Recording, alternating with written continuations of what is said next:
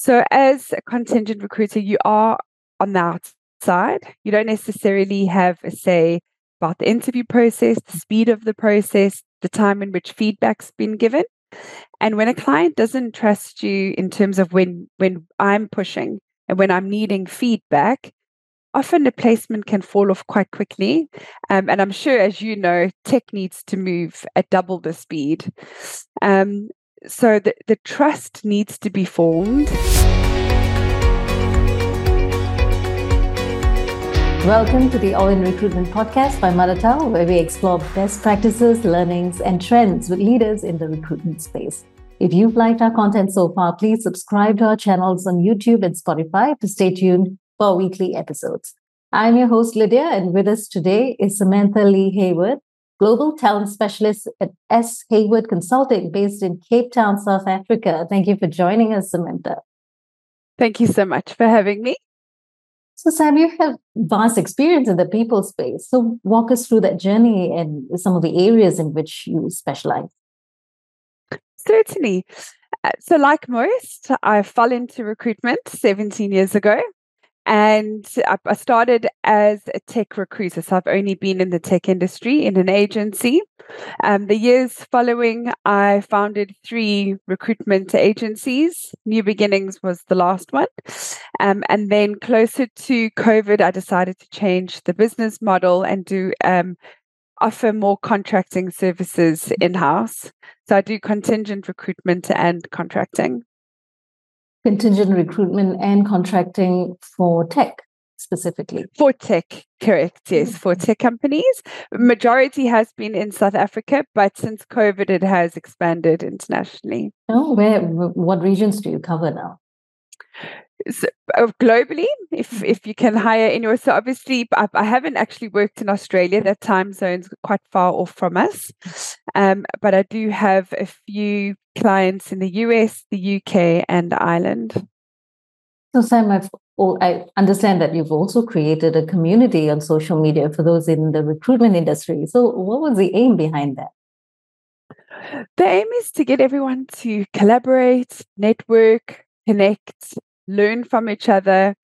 Um, I, I, think we've been one of the few industries that have bounded and, and got onto the same boat. So this is a really good space for us just to share.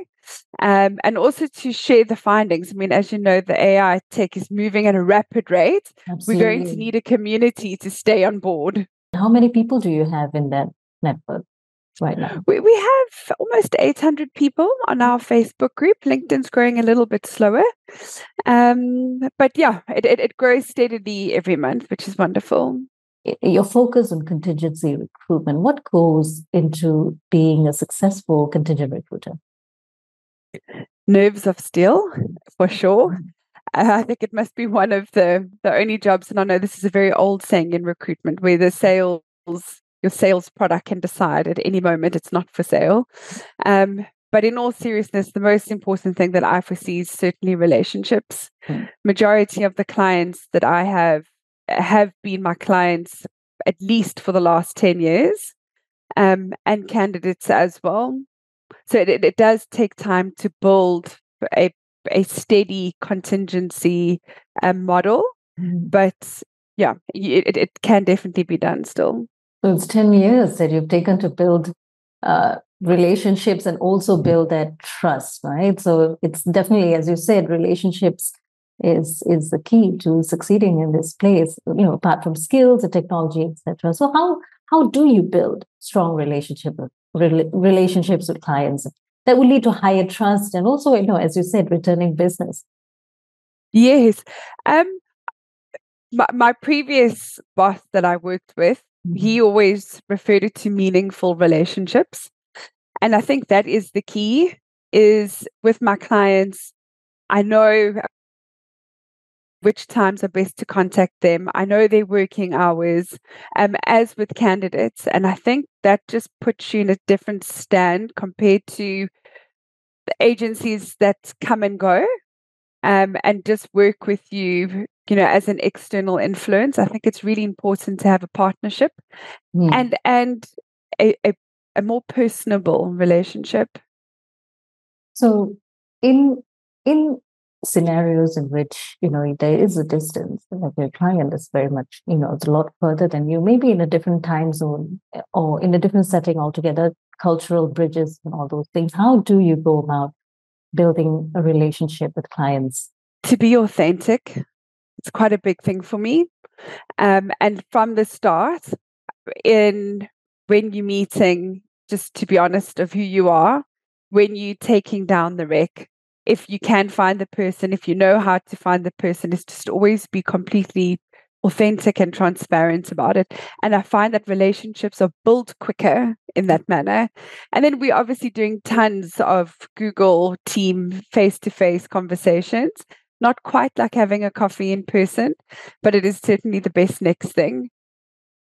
So let's talk about tech recruitment. You've been in this space for a while now, Sam. So, what does a recruiter need to know or what do they need to do to solidify their expertise in, in contingent recruitment for tech?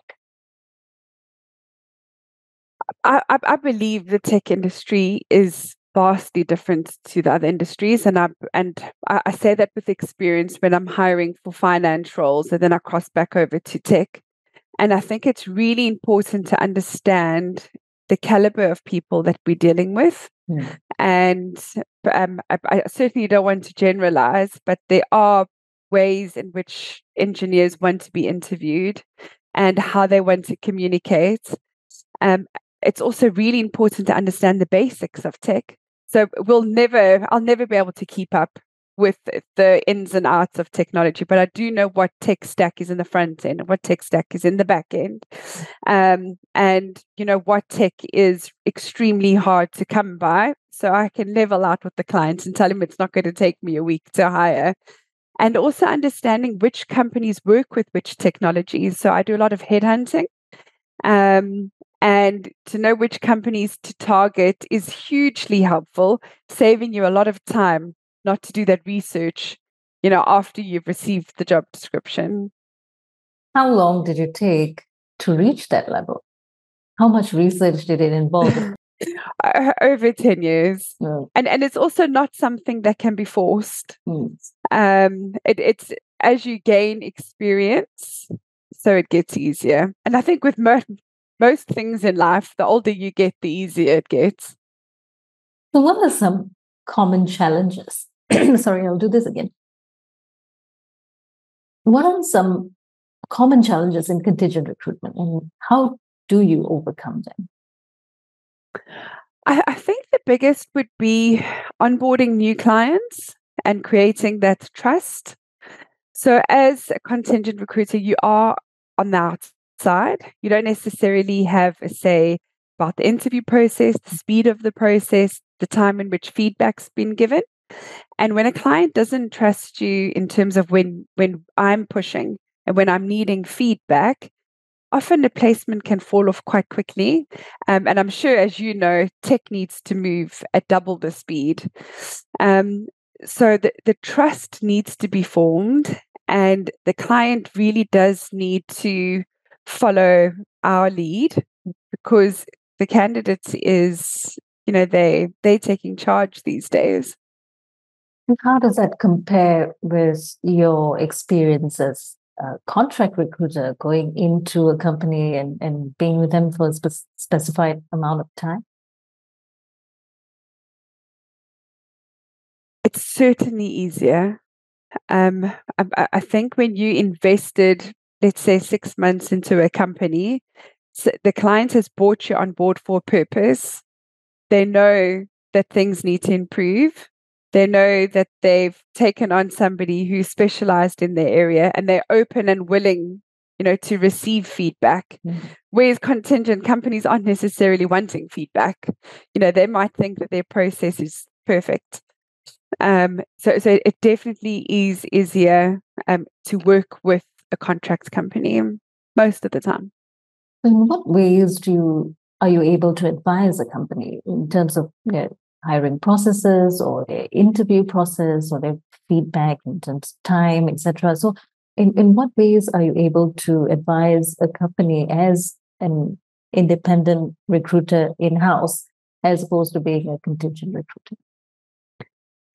I would say it, it could start from what the company offers mm-hmm. and employer branding, because most of the people that we speak to aren't happy. So we know what they are looking for. So we really are at the core of what candidates are wanting. So we can advise clients, you know, what they should be offering around to the interview process and the speed at which that happens, mm. as well as giving feedback on technical assessments. Um, although that's going to change radically now with AI, which will be very interesting to see. Um, and and even up to the onboarding, mm. you know, I, I think recruitment recruitment doesn't end when the offer is signed. A, a lot of impact is made when the candidate is onboarded at the same time. So from from that entire process, we can definitely give good feedback. Do you have any examples of any successes that you've had in, in recent years? With regards to working in the whole process? Yes, yes. Improving um, processes. improving the pro- I've I've been extremely fortunate mm-hmm. to work with companies that have had phenomenal head of HR. Um, I have worked at smaller companies where we've we we created uh, or we um, implemented the first ATS hmm. and we started creating the first pipeline. So, and that's also key is creating a future of work. So, so there certainly have been some wonderful successes. Um, but we'll only really see that in the long term. So, an ATS system is just your structure. But what I'd like to see in a year's time is our candidates reaching out to the company directly because of the marketing that was implemented? Um, and can HR, you know, contact candidates that are currently on their database because there should be a, a large um, backlog of candidates that could be contacted. And also, speaking of the interview process, you mentioned earlier how certain uh, engineers or they prefer a certain type of interview style or process. So, in the competition, as we know, for skilled tech talent is so fierce. And that length of the interview process itself can become an area of focus. So some candidates, particularly those in demand, may lose interest if the process is too long or if there's no feedback even being given, uh, you know, at the, at the, right time. So what are some factors, Seb, that you think a recruiter should consider when they design an effective interview process? Recruiters should know their clients. So, from their culture to technologies to what the future is going to look like for the candidates. And when they're doing their screening interview, we can eliminate at least two rounds of interviews for the company.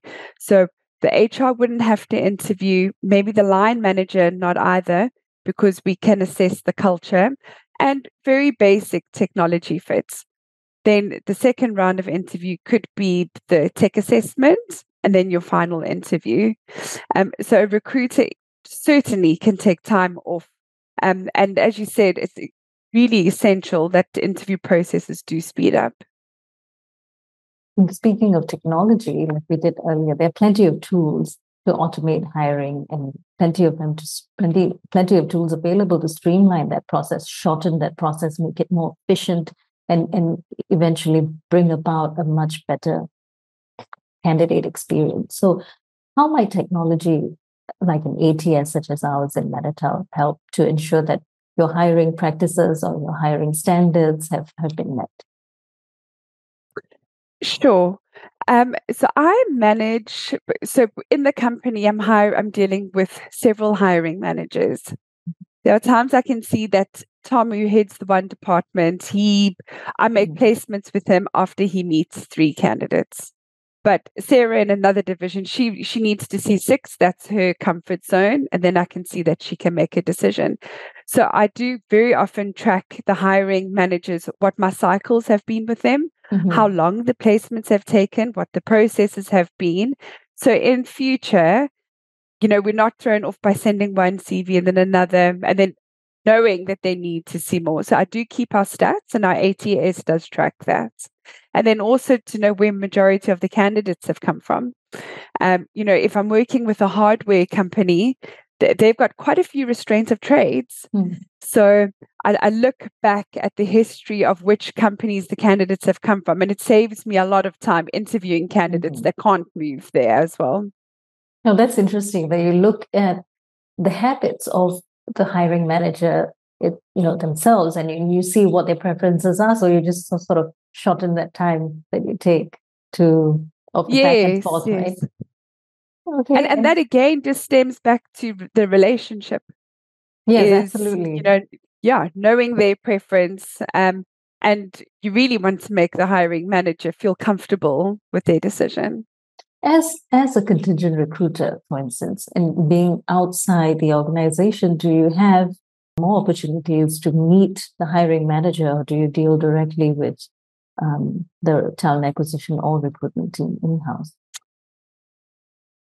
I would say a couple of years ago, um, we would mainly deal with HR, uh, the in house recruitment team. It certainly helps to meet the hiring manager. And as I've aged, I've become a little bit more confident um, and have requested to speak with the hiring manager. And it's not that I want to override anyone's process. And, you know, if their process is to deal with the HR and the hiring team, that is what I follow but often the message is lost in translation from the hiring manager to the hiring team to the contingent recruiter. So it's good to know what the hiring manager really is looking for, to know his personality. Mm. And that way I can also bridge the gap with culture. I know which candidate's going to work well with the hiring manager.